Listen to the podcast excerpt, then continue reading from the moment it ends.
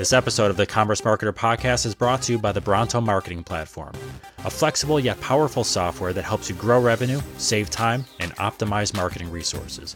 If you're interested in making sophisticated email marketing easy, visit Bronto.com. That's B R O N T O.com. You spend time and money putting a new product in front of your audience, but the simplistic challenge with the product launch is that you first need to get eyeballs on it and then convince people to buy it. But that's not a straightforward or simple process. But there are strategies and tactics that can help simplify the process and amplify your product launch awareness. Welcome inside the Commerce Marketer Podcast Studio. I'm your host, Greg Zakowicz, and today we're going to learn from one retailer their strategy for executing product launches. I welcome to the show Luke Peters, CEO and founder of New Air Appliances and the host of the recently launched Page One podcast. Welcome to the show, Luke. Thanks for being here. Thanks, Greg. Looking forward to it. Thrilled to be here and uh, excited to talk to you. That's a first. can you give us, Luke, uh, a little background about who New Air Appliances is so that we can get a better sense of your product launch strategy and how it applies to them, what your typical customer looks like? Yeah, absolutely. I mean, uh, 17 years in business, started New Air uh, 2002. And at the beginning, we were a uh, direct to consumer company. So we were selling uh, other people's products. And then along the way, started sourcing and, and uh, working directly with factories and bringing on the New Air brand and then in 2012, uh, made a, a, really big pivot for the company where we went from a, a 100% direct to consumer to a model where we're selling to the large retailers. So now we're focused only on our brand. Used to sell three or 400 other brands, and now we're you know slowly started just focusing on our brand, kind of cut that number way down, and then eventually it's now at zero. And so our categories we're selling to say uh, Home Depot, a Wayfair, and Amazon, Walmart, and a bunch all the other big box retailers you could think about and we're selling uh, fun appliances like wine coolers beer coolers uh, portable ice makers portable air conditioners evaporative coolers and fans and then some other uh, kitchen appliances uh, cigar humidors so a lot of compact appliances and just in, into fun categories uh, like the ones i talked about. Very cool. And how about your uh, typical customer? Yep. So the typical customer is likely a homeowner 35 to 65, kind of a, like a pretty common demo, I guess. And it, it is going to uh, range from certain categories. And obviously a homeowner because a lot of these products are going into the kitchen and now we're doing some more outdoor appliances as well. Although, you know, that demo is going to go um, definitely apartment dwellers are going to be interested in these um, products because a lot of them are portable. So, but the key customer is going to be that homeowner couple 35, 65. So in 2012, you mentioned you made that switch out of exclusively D2C. Why did you guys make that switch into go- selling into retailers?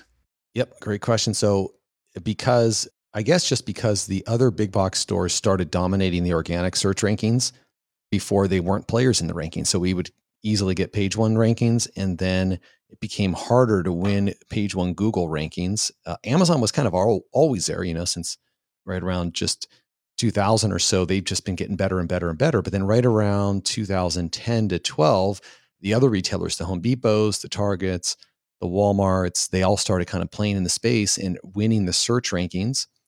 And so what happened is ad costs also started going up and customer acquisition costs started increasing. And so it just became, you know, just kind of a math equation. It, it, customer retention was a little more difficult.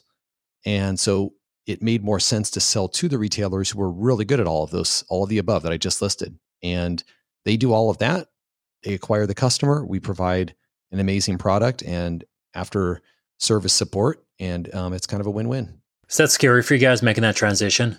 Oh, yeah. It was, I mean, every, it's always scary when you're in the middle of it. you're going from 100% to 100% of your business is focused around, you know, one category. And then it was also, you know, we'd grown every single year a lot and then we are kind of flat for a year, which is just unusual for us.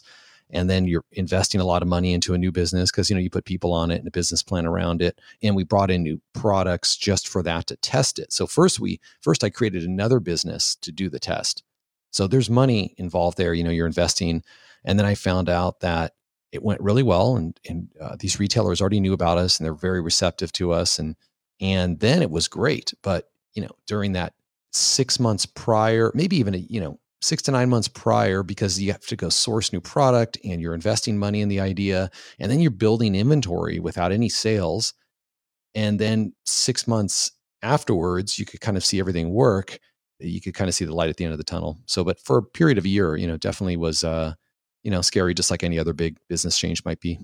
Yeah, I'm sure, but that's that's cool. Thanks for sharing, Luke. I believe you are the uh, the very first microbiologist I've had on the show. So, congrats on setting a new bar. Yep. So, explain to me was microbiology just not as fun as it sounds, or like what made you jump from microbiology to business? Yeah, no, actually, yeah, microbiology is a super fun degree. But I always warn people, you know, who are going into the natural sciences, if you're going to get a degree, you, you know, in, in the natural sciences, you have to get a PhD or an MD, kind of, in my view. In my view, um, you can get a master's, but you might as well go all the way and get the PhD, and then then your career options are a lot better. But a um, bachelor's doesn't get you very far. Unlike, say, if you were an engineer, bachelor's can get you really far. If you're, you know, an accountant, accounting degree or finance degree, so it's a tough one to just finish off. But at the same time, it is a very honestly, it's a practical degree. You do learn, you just learn a lot about life and uh, how diseases are caused and all the bacteria and viruses uh, involved in that. And it is actually like a, it's a fascinating degree, a lot more interesting in my opinion than just like a straight biology degree. But at the same time, I grew up in a very entrepreneurial family, working for the family donut shop, delivering newspapers, and then had a, um, my own pool business when I went to school. So I paid for college with the pool business. So basically, getting the you know working as a hazardous waste scientist yeah, it was fulfilling you know we're helping the environment helping the water supply but at the same time it was you know just packed with government regulations and just kind of a little bit it was just yeah it was just a little stiff honestly so it wasn't the most exciting job so that's uh that that kind of propelled me to look for something else. Very cool and I, I think a lot of people can relate to this. I'm one of these people that have worked uh, 10000 jobs seemingly in my in my life so I, I would have guests on or I talk to people. I'm like, oh, you know, I used to sell art. Oh, I used to do door to door sales. I used to work in a donut shop, Luke. Did you know that? No. Wow. You would have no way of knowing that. Wow. I mean, it was it was high school, but I used to make donuts. Oh man, we shared some of the same. Yeah, that, and that was the time I did it. So it was. uh It's funny, you know. I hated it when I did it, but looking back at it, it was kind of fun. Yeah, I had a good time. So it wasn't a full time thing. For obviously, I was in high school and I was doing it. So it was like, you know, you wake up at four in the morning on a weekend, which is less fun. But exactly, it was spot duty, right? It was it was money coming in. So yeah, so you're flipping uh, donuts uh, in the 400 degree fryer, just like I was. yeah, it's beauty, a thing of beauty, right? It smelled good. It smelled well for how long? After a while, you're like, man, you never want to eat a donut again. It's that first hour. So here's the thing: I'm, I do not have a huge sweet tooth, but I do love donuts. I still love them. Oh, that's cool. And you know a good donut now. I, you would think so. All right, let's uh, let's get back to topic here. My bad. So we're here to talk about product launches. So you mentioned the range of products that you guys have. Luke, how many product launches do you guys normally go through on a, a yearly basis? Yep, good question because there's a lot involved in that. So we only have a little over, you know, 120 SKUs, which is increasing rapidly. So for a number of reasons, tariffs included, but also just because we're really uh, working hard on growing the brand and we've added just a, really just built up our team over the last two years and invested a lot there. We're launching about 50 a year. So we're almost doubling or almost increasing our catalog by 50% every single year. So lots of product launches versus in the past when maybe it was 10 SKUs a year. So that'll give you a scale. So that that would, uh, you know, it's approximately one per week. So is the increase is that more just a, a, factor of working with big box retailers where you need to always have something new, or is there a more strategic decision behind launching more now than you have traditionally in the past? No, I mean it's it's not that. Our products are pretty evergreen for you know many years. They don't they don't go in and out of fashion, which is uh, we're fortunate. So you know the inventory can just can roll over to the next year if need be. But it's more a function of as the company has grown, we need to be more innovative. So we have to come out with even better products every year. We have a just a more strategic team than we've had in the past. So more people going to Asia, to the factories, to the fairs. And so just more involvement there. So essentially just more ability to bring in products. And then the flip side or the other one, so that's part one. And part two is there's no easier way to reset your pricing than to launch a new SKU, honestly. So most most companies are doing sure. that. I'm going to tell you because nobody wants a price increase right now. So it's really hard on existing SKUs to maintain, you know, the margins that you had pre-tariff. So that's that's kind of the world we live in. Let's start from a very simplistic and very high level view of this. So launching a product, tons of things that go into that. There's moving pieces in the back end. There's a strategy that's that's carved out on paper and things like that. So we're going to get into some of that stuff if you had to look at, say, a very high level view of that, can you walk us through maybe bullet points of kind of the key steps that you guys take when you do launch a product? Okay, so we'll I guess like I'll go quick and I'll tell you the high points, and then you can um, tell me you know if you wanted to dive into any of the areas. But sure. obviously, there's work ahead of time. You know, coming up with the SKU and and planning out a product roadmap. So we have all of that in place. Having a product roadmap, number one thing that you have to do. So you have to have it all planned out why you're actually bringing in these products, why they matter to the business, when they're going to come in, how they're related to your existing. So all that out of the way. Now, you know, the inventory is coming and then the question is, you know, how do you how does one think about launching? And I mean, the easiest thing to think about is how do you get people's eyeballs on the product in multiple places as often or as in many places as possible? Kind of in a nutshell, that's you can almost just leave it at there and then dive into all the different ways, right? You just you get eyeballs on different channels. Too many people just focus on the one channel. They say, okay, everybody just goes to Amazon to shop. I mean, that's true that it is the starting place for most product uh, searches, but there's plenty happening elsewhere. And the journey to buying a product of we have high consideration products, so they're you know average order value about 200 bucks or so so people are not just waking up and buying it. They're thinking about it. They're talking to their friends. They're going on their social channels. So just think of all the different touch points that one might look at before they even go to Amazon. It could be months. So that's why you would think of how you can show up in, in as many of those channels as possible. All right, we're going to talk about some of those channels. You're right, high consideration, right? So we're going to get into product reviews as well. At least I hope we get into yep. product reviews because that yep. certainly when I consider products, I'm always looking. I was looking at them 10 minutes before we jumped on the call today for a for something as well. So, which I've been considering for a year, which seems ridiculous. Wow. Uh, it's, it's, not that expensive. I, I, just haven't pulled the plug on it yet. You need something to push you over the top. You mentioned as many places, many eyeballs on it, as many places as possible. When you guys do launch products, do you carry the same products on your website that you do in some of the big box retailers like Home Depot and Lowe's, or do you have to have separate SKUs on your site versus what you offer to them? Yeah, and that's a great question. We carry them all. Okay. And, and the thing is, you know, a lot of companies think that the retailers are going to, you know, be bothered by that, but we don't compete on price, but we want to maintain the best content and the reviews and everything on our website because not the retailers don't all, always give you an opportunity to put the absolute best content on their sites. So there's a lot of reasons for kind of maintaining that brand image. Very good. So you guys are when you go for the product launch, you're across the board and everything, but it sounds like the site is where you can convey the most amount of information on that particular product. Is that a fair assessment? Yeah, absolutely. Although you know you're, you may, you're not going to get as many views on that product often sure, as you would sure. on the larger retailers. What type of marketing channels are you doing then? So I'm I'm assuming you're doing paid search. I'm assuming you're doing probably email marketing. I'm assuming to current customers, letting them know there's new products. I'm assuming you're doing social, uh, which you talked about. Can you kind of explain or break down your mix there? Is it you know spread across evenly across the different channels uh, content marketing whatever it might be can you kind of talk us through like your marketing stack if you will 100% okay so uh, we do all of the above which i'll tell you in a bit but the wrinkle that we add in is we also do influencer marketing. Okay. And kind of kind of to that point i actually started up another company called uh, RetailBand just for that not not for influencer but just because what we find is when we launch a product a lot of our competitors are not doing the same thing. They're just putting it up on home depot and hoping. So quickly, here's all the different channels. So so you have to you have to think of we can break it into three. You, you have the Amazon channel, you have the everybody, all the other retailers. We call it our commerce, retailer commerce. So the Home Depots, Lowe's, Wayfairs, and then you have your own direct to consumer channel. On the own direct to consumer, of course, you're going to do. You have to have a strong email platform and a and a, a large email list, hopefully, and an engaged list. And that's a great place to. I mean, email still probably one of the highest engagement and best places to send out announcements and launch products and and get reviews started with your email. And then we are doing paid search, and we're not super aggressive um, with our website. We don't need to be aggressive actually, because what happens is when you're selling into all the other retailers. So let's go over to the other guys that are commerce, you know, the Home Depots, Wayfairs, Lowe's, Walmarts. They're doing their own paid search as well. So once you have the so so you launch a product up over there, they're doing their own paid search and the main focus really is how do you drive reviews onto those, you know, onto your own product and onto those retailers. So review strategy is a huge deal.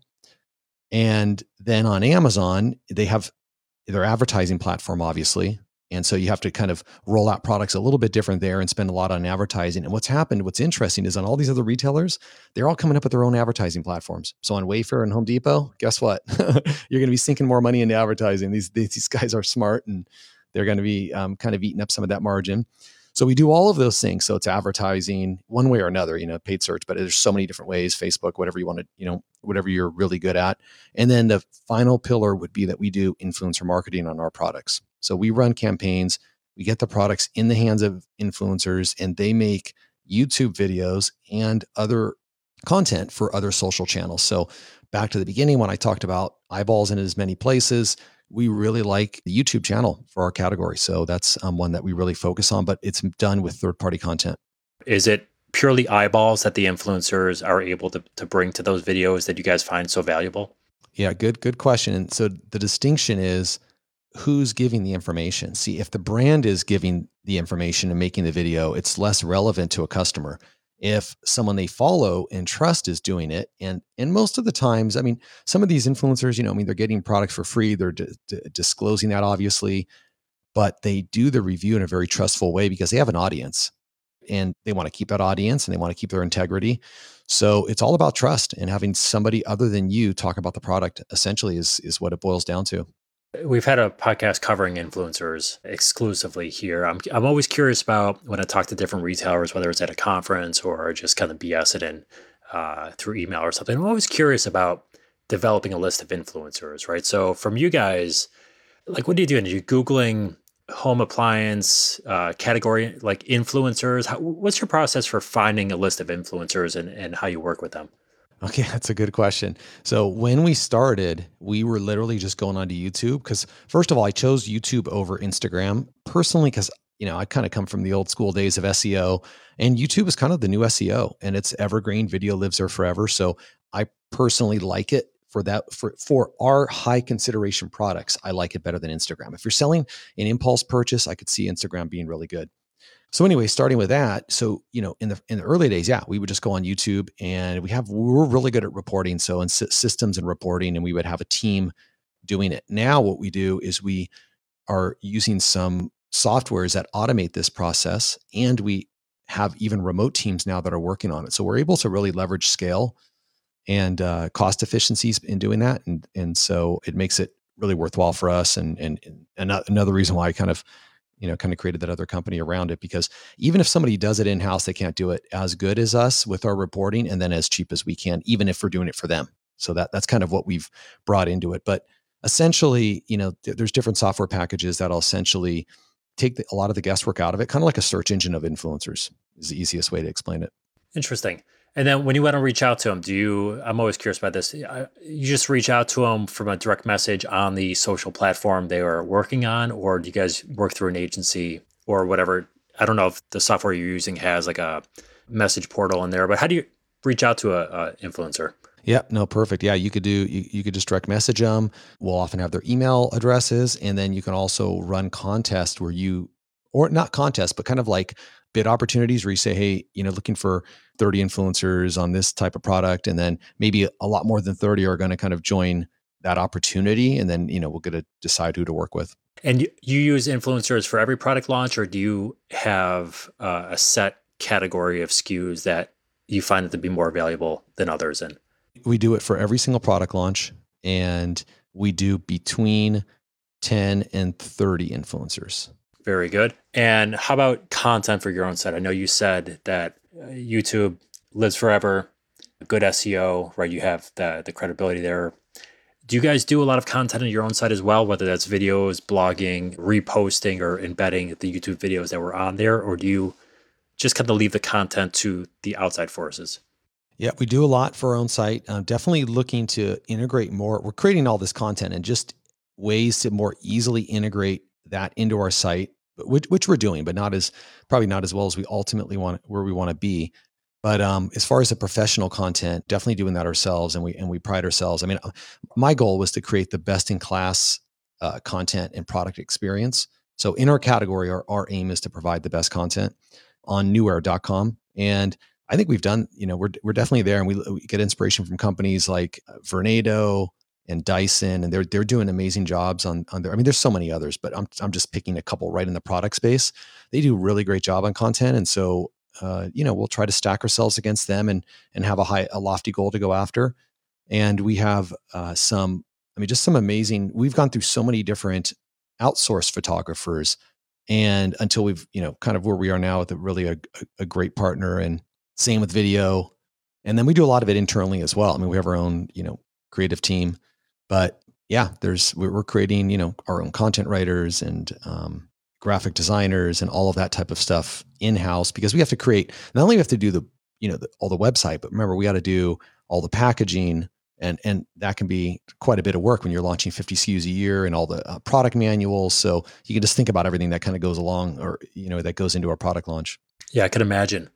You mentioned at the SEO value of YouTube as well. And I'm, I'm curious if you guys have found something on the YouTube side that makes a particular video more SEO worthy than others. And I'm thinking things like, and I've had this conversation with VAT19's owner where they do exclusive, almost exclusively video content on, on YouTube as, as their marketing channel. But he mentioned the importance of having a title that is exactly what YouTube wants. That's going to generate things. If you find titles to be more effective, content tags, the uh, detailed descriptions in the videos, anything you might be able to share with the audience, they might be able to pick up on. Yeah, no, that, that's a really good question. I mean, okay, so there's I I had split it into two parts. So there is what it takes to be successful on YouTube. So they've changed the rules occasionally, you know, just like any other search engine. And I think they like the long um, format videos, so stuff that's you know 10 minutes plus. So you'll often find a lot of videos right over 10 minutes but there's you know engagement metrics that are going into it. So actually the funny thing is w- we don't really have to worry about learning that. You know the youtube influencer has to worry about that. So that's that's on them. If they if they want to be good they've they've got to know how to produce a really good video and they don't want us telling them what to do by the way. So these influencers i mean they they're running their own businesses. They're not in the business of really taking too much direction from brands. I mean i guess if you know if you're working with maybe a higher level influencer who's picking up a big paycheck, but the way we work is we're working with micro influencers and they're not, you know, they might have audiences, um, subscriber lists of, you know, 10 to 100,000 in the different social channels, Instagram, YouTube. And so they're they're big, but they're not massive, and they really want to be authentic. So they're not really taking. I mean, they're not. You're not telling them how to make a video. But what? So to answer your question, there are certain things that you can do. You know, if we're going to work together, we need the product to show up in the first, you know, minute. If we're going to work together, we need a title to be something, you know, that reflects these key words.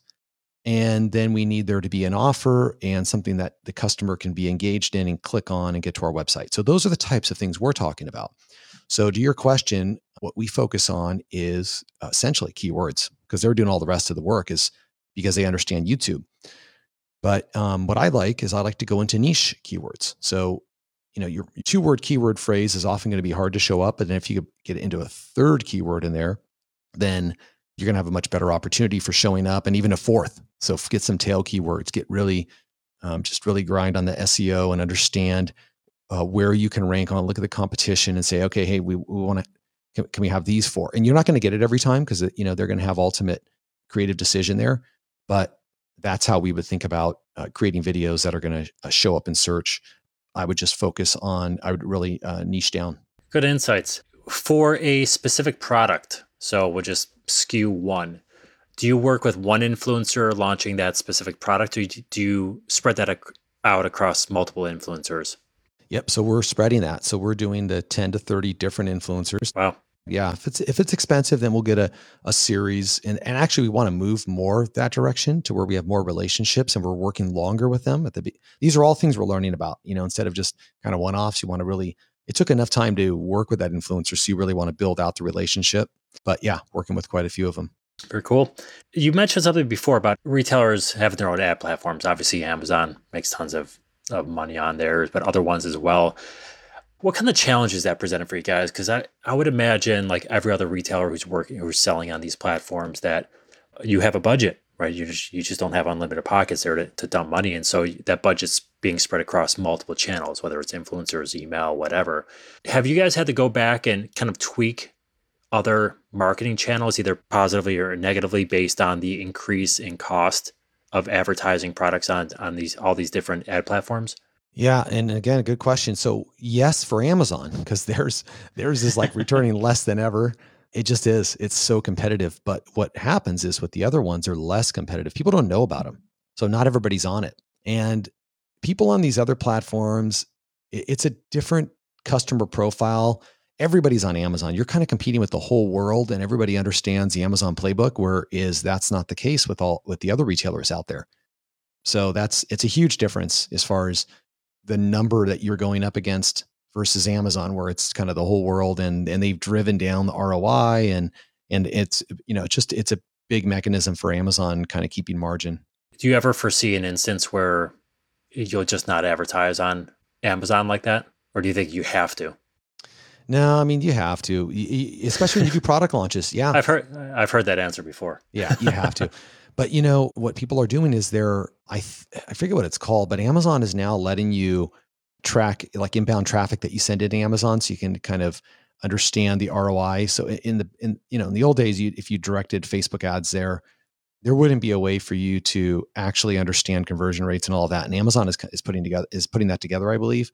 So you know, it's but it's good. It's going to force Amazon to make their system better as well. I mean, there's there's still an ROI. What happens is when people launch a product, they have to realize the ROI may not be positive at the beginning, and that's where people are spending ad dollars. They're they're literally going in there, dumping tons of money at a loss for a couple of months to rank organically. Then they back off the spend. Essentially, that's kind of the Amazon launch playbook.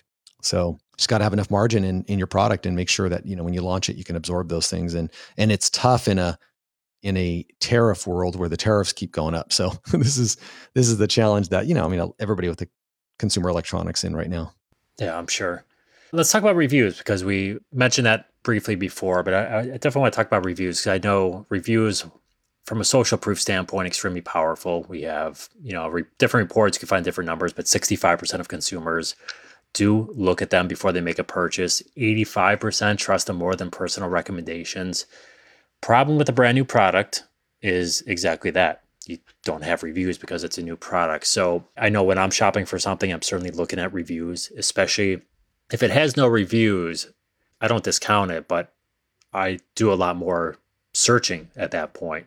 You know, it makes me kind of take pause there. How do you guys handle the review portion of product launches? And that could be from how do you sell a product that has no reviews? How do you aggregate reviews in a quicker than normal fashion? Like, what, what is your stra- overall strategy when it comes to product reviews for new products? Yeah, so and it goes along with all of our um, product launch plan. So the product launch plan is focused on email, focused on ad, ad dollars to kind of increase the rank of the product listing, so that you know when products have more sales, they're going to rank higher. And then, of course, you have to get reviews because if you don't have reviews, what's going to happen is you're going to be sending ad dollars to a product and it's going to convert at a lower rate. You're really kind of wasting money until you get at least, you know, three to five reviews at least at the beginning. And um, what we do is we aim for 30. So depending on the price of the product, you know, depending on on how aggressive we're able to get on advertising and uh, work with influencers, we have you know, just throughout the process, our goal is to get up to 30 reviews initially to get that product going. So all of those things we talked about earlier are kind of tied into increasing the velocity in sales.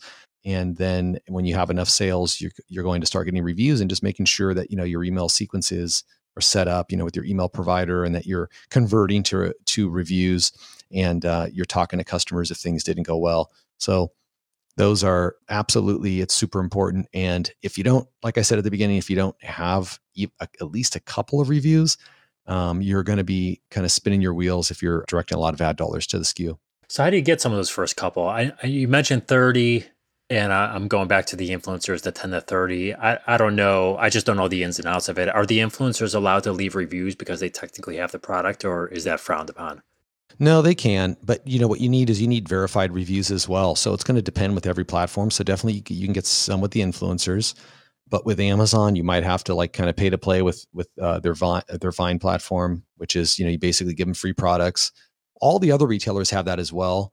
It can just get expensive. So there's there's it's better if you can drive them through sales but yeah, it's you're right. It's not it's not easy to hit that 30 point, but between all of like that, that's an area we definitely pride ourselves on the um, product launch strategy, and that that's an area that you know kind of with all of those different strategies together, we're able to to get 30 reviews usually like in about a month.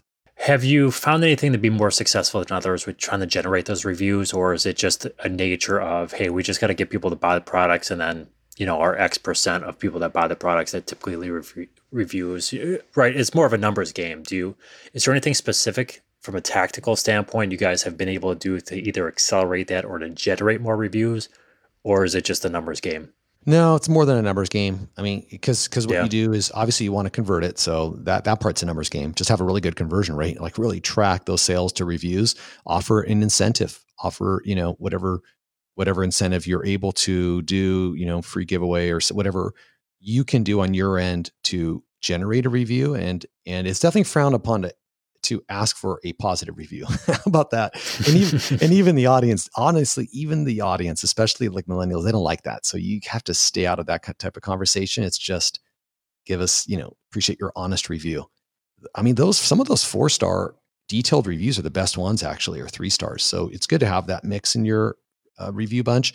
But we will definitely get some with the influencers. So that's that gives us a leg up right there, a huge leg up. Uh, one other thing we do is we um, when we're bringing product in on container, we'll often, and I know small products can do this, but ours are bigger, and we'll often air freight over a small amount so that we can precede the product launch strategy with products. So we we get stuff here a couple weeks earlier. Every week, time is money. When you're buying inventory, you want to have that process started quick. So by the time the full container arrives, we are able to have a little bit of inventory to sell. Plus, we're able to get product out to influencers, so on and so forth. So you know there's a there's a dollar investment to ship over heavier product and then uh, definitely take advantage of amazon vine i mean uh, uh and they have something called early reviewer program so there, there's a few things. I mean over there you pay for everything. So it's just you're basically yeah you're just you're just investing in the product startup. But kind of you know there, there's a different strategy than home depot and the others. Um, there's a they have the same type of early review programs or find a way to syndicate reviews over from your own website which is uh, cheaper and easier. So you obviously have this plan knocked down to where you're you're very comfortable with it now. Looking back over say the last five ten years i don't know, whatever the time frame is realistic or makes sense for you how many iterations has this launch strategy gone through? So this launch strategy is actually two years old a little over two. Okay. Just happened when i brought in a really talented vp of marketing and the first thing we talked about was let's build an influencer program. He probably thought i was crazy because we're selling appliances. So and we did that. And then that really drove, honestly, that drove the launch, the product launch process. But I mean, he, he's so good and he built out the team and we've been doing it for two years. And how many iterations? Probably, you know, I mean, like maybe two or three, you know, and they're not major, but two or three bigger ones and a lot of smaller ones. But most of it is um, still even a work in progress. You just you just learn so much every time you do one. And now we're kind of having a a fun debate about how many influencers we should get because we've seen better results. Like on one product, I think we got like 80 influencers and this thing took off like crazy. And so we kind of have little wagers about, hey, you know, this, how come, you know, we're only get 10 over here and it's not selling as quickly at the beginning? Is that because of the number of influencers or is it the product? You can never, you know, it's not a great way to kind of make a hypothesis on it, but I mean, you can at least make a few decisions and then test them later on. But those are the types of things we're thinking about now.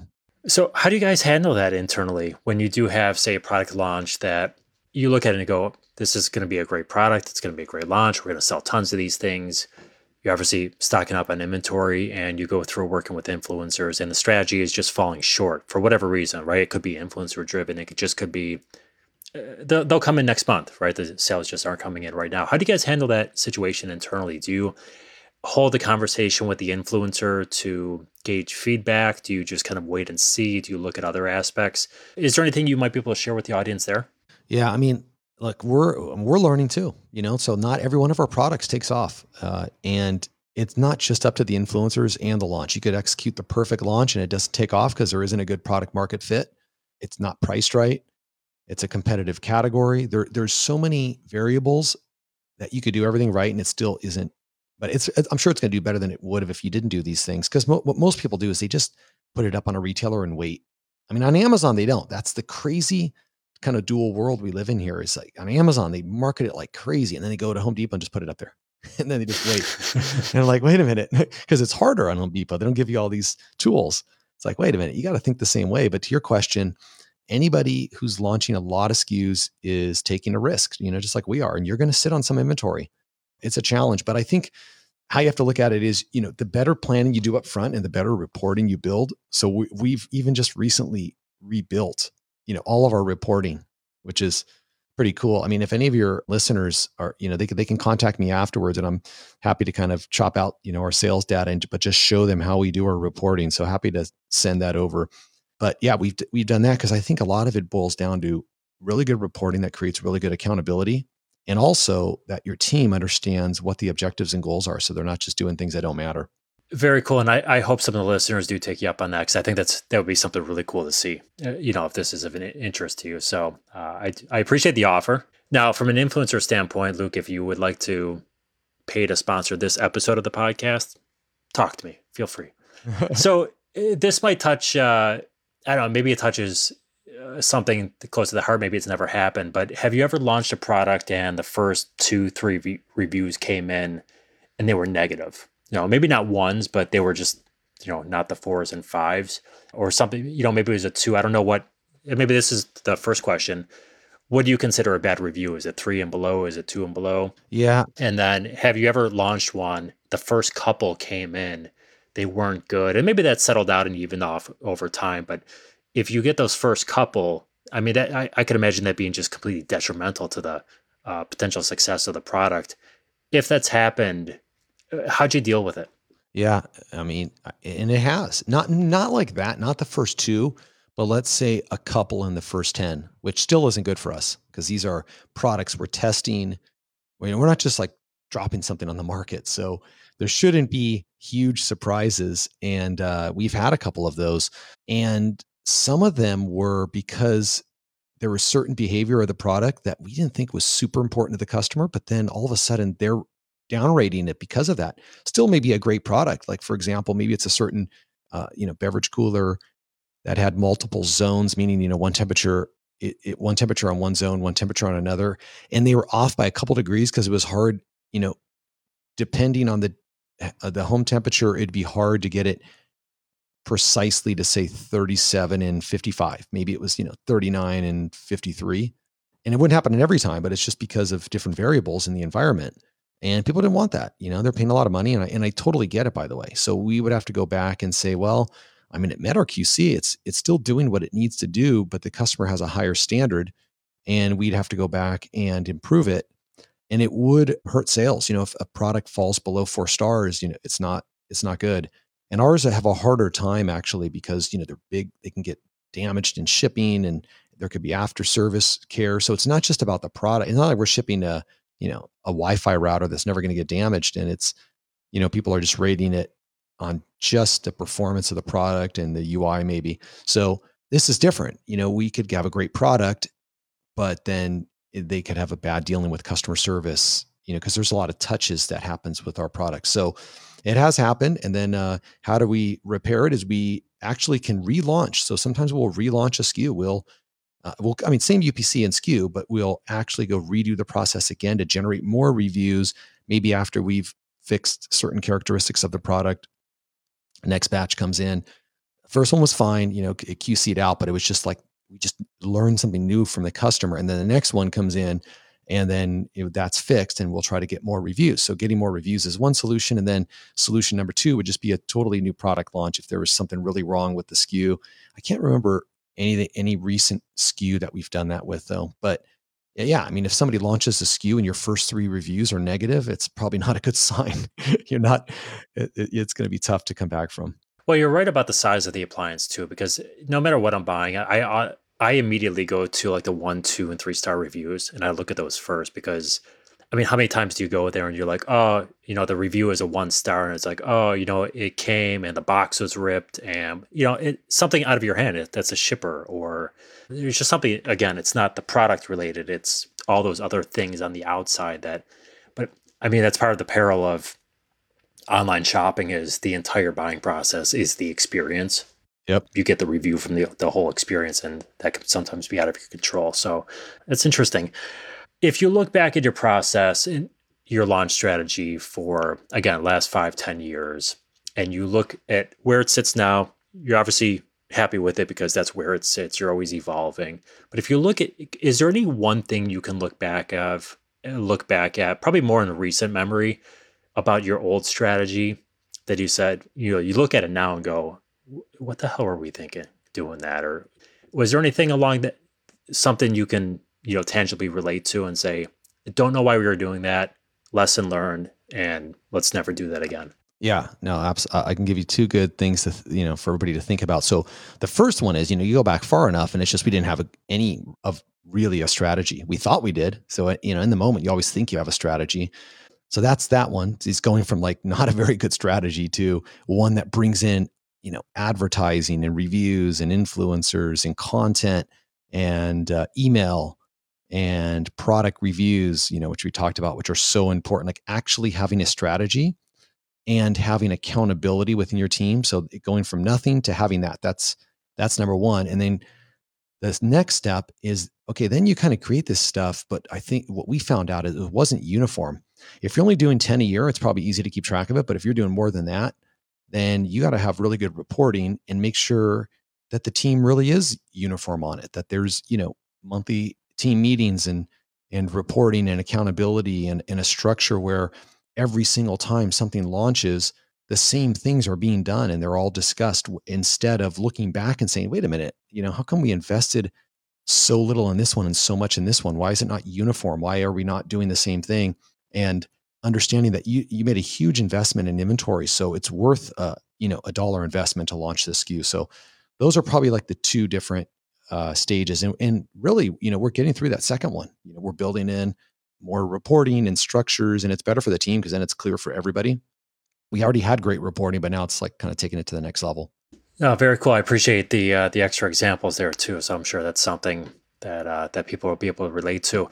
I want to circle back on something you mentioned earlier about email because you mentioned talk about ad platforms and then you said hey email is a really good channel to use for launches when you guys do use email for product launches are you sending it to traditionally are you sending it to your entire audience? Are you doing any sort of segmenting to only send it to or maybe exclude people that recently bought the current or the older model of it? Or is it just hey let's send it to everyone tell their friends whatever it might be? How are you guys using email when it comes to product launches? Yeah and and i I wish I could get deeper into there, but I got I got some gurus here that are running all the uh, segmentation and the back end of it. But I think in general, there is some segmentation, but probably more on engagement and metrics like that. So probably most of the list is is going to be getting it on a on a product launch. Because even if somebody bought something similar, it makes honestly that makes them more sense. And if they bought something totally different, they're still a customer of ours. So you you sure. don't really know.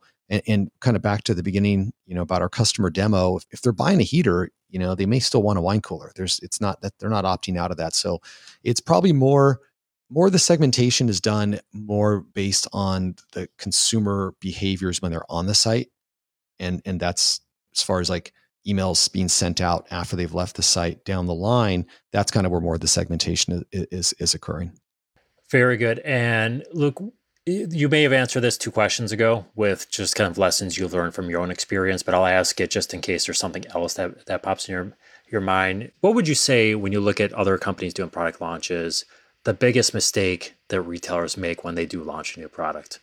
Not being aggressive enough, I think, is the biggest mistake. They are doing it back to Amazon. It's like two different worlds we're in right now. They're doing it on Amazon, but the ones that are succeeding are doing it. So people aren't being aggressive enough. They're, you know, a container can be, I mean, I'm just putting out, I mean, they're going to, it's going to vary, but it could be 25,000 to well over a $100,000 for maybe one SKU that a company is bringing in. And, um, and many times that for bigger companies, right? So they're you're bringing in this big investment, and you know it's it, totally worth investing ten or even twenty five percent of that initial inventory investment to make sure that you generate velocity. So I think not being aggressive enough in all of those areas we talked about, getting the reviews, understanding email, understanding advertising, understanding influencer marketing. Luke, what did I neglect to ask you today? you went all over. You went from reviews. I mean, we talked focused on the one subject, but went into all the different uh, domains of it. So did a did a good job, Greg. I am traditionally all over the place when it comes to these things. yeah, I like it. I've got uh, I've got notes over here. So I had uh, a question on this is more just kind of personal. So when you guys moved from D2C into selling into retailers like Home Depot, Lowe's, Home Depot is getting shouts out here because it's top of mind for us. Yeah. Go Home Depot. When you first sold there, how long did it take you to walk into Home Depot and buy one of your own products? Okay, so we're mostly focused selling online. So we we do have some products in Home Depot, not in all their stores, just kind of in a small number here on the West Coast. Okay. But no, I've gone into all the retailers, you know, in Bed Bath and Beyond. We have we have a, a SKU there. So for sure, that's like, you know, I'm taking a picture with my little one next to it. Yeah, that's that that's what you do when you have a SKU in there. So is it like when the store opened the first day, you knew your products in there? did you wait a couple hours so it wouldn't seem sketch? No, it was, it, it's all, it, I know exactly. like standing outside in a tent. No, it was, uh, you know, that one was different because that one, so the, the more recent one, the fun one was we were on a vacation in Palm Desert and, uh, went over to check out the competition in Lowe's because we want to break into that one. So check out all the, and, and Palm Desert is in uh, Southern California. It's like, uh, you know, it's, it's by Palm Springs, if, if that rings yep. a bell. Yep. And, uh, so we checked out Lowe's, but then went to a Bed Bath and Beyond, and, and one of our evaporative coolers was there and uh, yeah, I mean, it's you know, it's it's it's a great moment to see your product in store, and and you know, the majority of the business is focused on the online channels through those retailers, but of course, we have the partnerships in store with many of them as well. Yeah, that must be a really cool experience being able to go in there and, and just see something tangible. Yep. People shopping, not knowing it. To me, that would be really cool. Yeah, that's awesome. So, Luke, I, have got a few questions for you here. Before we kind of get into those, I, I, alluded during the intro that you guys recently launched a Page One podcast. Can you tell the audience just a little bit about the podcast? Sure. So the podcast, it's it's really focused in an area. So I launched that in addition to this new business RetailBand that I briefly told you. And what it is is we're talking just about mainly about say Home Depot, Wayfair, Lowe's, Walmart, how to succeed on those retailers because everybody's talking about Amazon or they're talking about direct to consumer. But like I said, kind of the third leg of the stool is what we call our commerce, re- retail commerce. So selling online in all of those other retailers besides Amazon and direct to consumer. And uh, yeah, it's a lot of fun. It's very, very niche. Doesn't seem to be. I mean, no one's really talking about it. And uh, so there's, there's a, just a, a ton of fun subjects to get into. Very good. Very good. So definitely check that out, Page One Podcast. I'm sure we'll have something in the show notes about that as well. So uh, you can always reference it there. Uh, Luke, you got a couple minutes. I know we're top of the hour here. No one else can really see that because, you know, we're here, but yeah. uh, pre-recorded. But you got a couple minutes for me? Absolutely. Awesome. You look back, you're an entrepreneur. What's the one piece of advice you give to your younger self? Oh man, that's a uh, build a better team quicker. Yeah. Yeah, you have a great team around you. It's it makes life so much easier and and uh, just gives you the ability to scale quicker. Very good. Are you a, a Prime member? I am. Yep. All and, right. Are you an inbox zero type of person? Oh gosh, that's a great question. I I was. I actually really worked on my time management this year. I'm not inbox zero right now though. I got to admit, I got about I get it down to about 10 a day and and uh, you know we can get into those reasons if you want but but yeah i uh, i was and it was that that was such a, pr- a, pr- a proud moment of mine to see inbox zero you know i'm just going to randomly send you emails from now on oh, just so you always have that one there. Oh, I know. I know. I tried. It's hard, but it, it, email can become the repository where you kind of keep your like 10 things to do for the next day. Yeah. So, that's what it's turned into for me. Yeah. I know the answer because you've mentioned it a couple times during the episode, but for anyone that maybe did not pick up on it, do you say niche or niche? Yeah, I don't know. I mean, you know, it's not like I'm French or whatever, wherever the background comes from, but I think I thought niche is the way to pronounce the word. So I call, I say niche. I say niche. So it probably is niche. yeah, I don't know. I didn't do very well in English in high school, so or college. All right, this is a this is a, a one that's very close to my heart. Luke is uh, is wind chill and heat index a thing, or are those temperatures the temperature? No, those are those are a thing. I mean, they're not the. I mean, I guess if you're they're what you're supposedly experiencing. How about that? Right, which would make it the temperature, right? No, the temperature. I mean, if it's if it's a hundred, but you know the. I mean, you're a biologist, so this is probably the wrong person to get into this argument with. Yeah, but no. I say uh, no. You're like bacteria needs to grow at X temperature. yeah. Okay, so go ahead. I, I interrupted you there. No, I mean it's. I mean, yeah, perceptions are reality, I guess. So, I mean, your reality might be the heat index, but it's really if it's only 100 degrees, it's only 100 degrees. But if there's extra humidity, then they'll say it's you know it feels like it's 115. I I still go with the temperature is the temperature. Okay, fair enough. If yep. we ever get a beer together one day, we'll Yeah. have this conversation. Love to. All right, we're going to switch to the, the food portion the uh, the questions here. You're in uh, Orange County. You Yep. don't have to give a, give away your your home address or anything. But what's your favorite restaurant in, in Orange County or, or your general area? Oh, that. Oh, okay. Good question. So I have two. So right across the street from my work, uh, you know, we're on a street called Katella in Cypress, and there's Curry House. So if you like Japanese curry, that place is the bomb. And then down to walking distance still is a place called Terrigo, which is just kind of like a fun family atmosphere for, uh, you know, chicken bowls, chicken and rice. Very cool. Do you drink coffee? And if so, how do you take it? Okay, so yeah, I grind it um, every morning.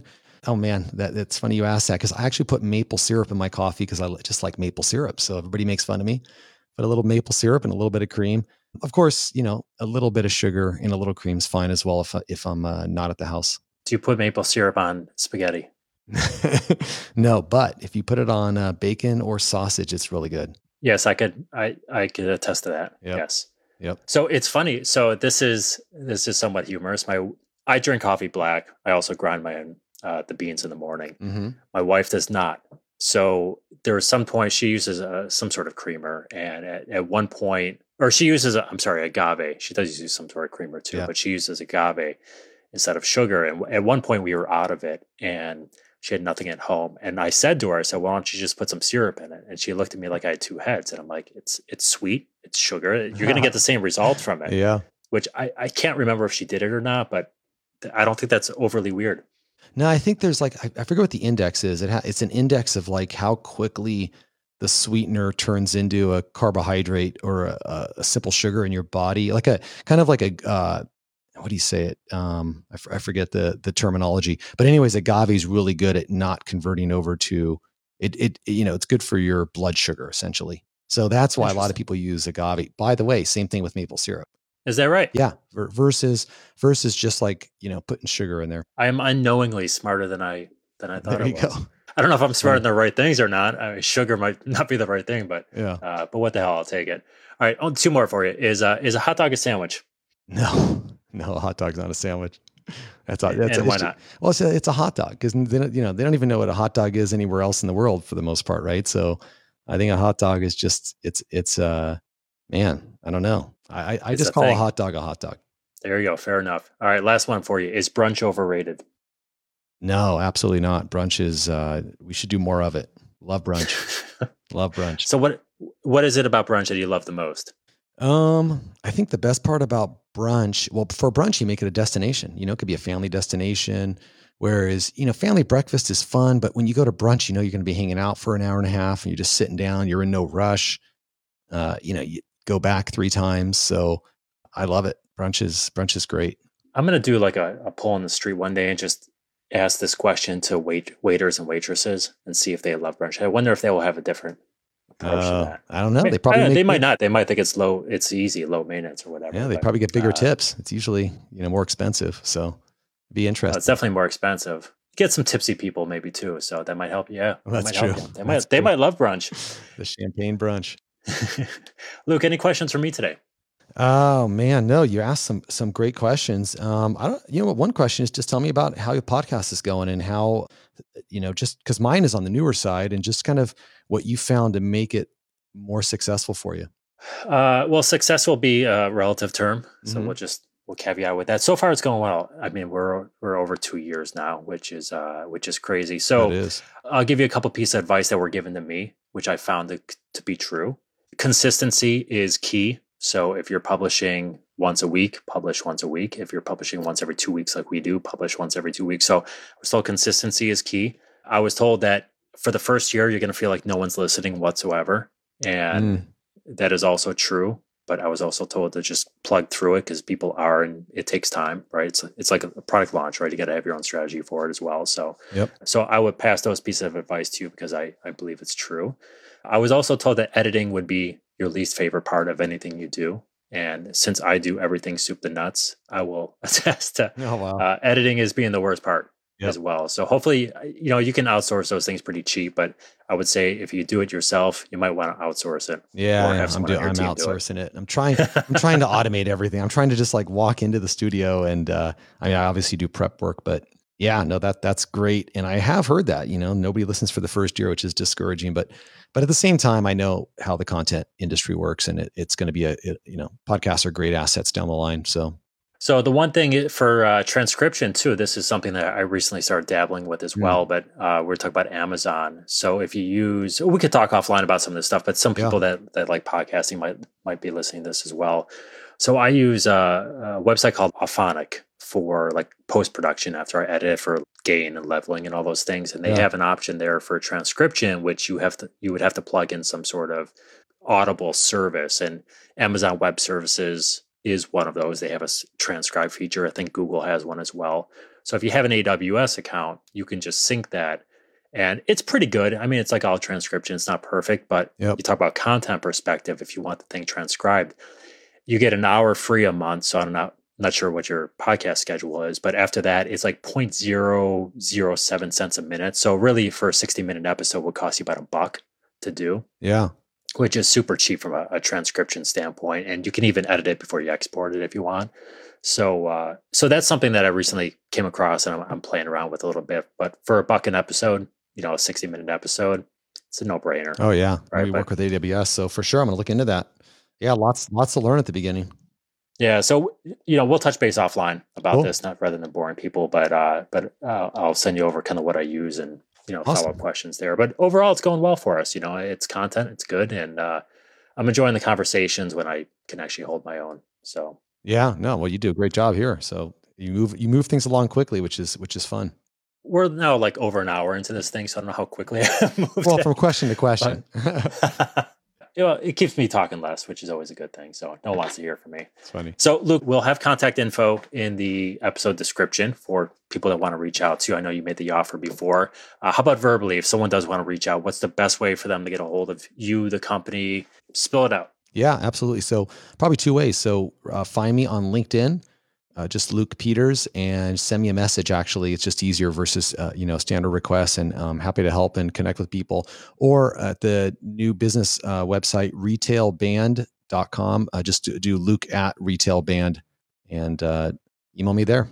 Very cool. And how about the uh, the website, your domain? So the website is so main company Newair, dot com. You can see all our cool appliances.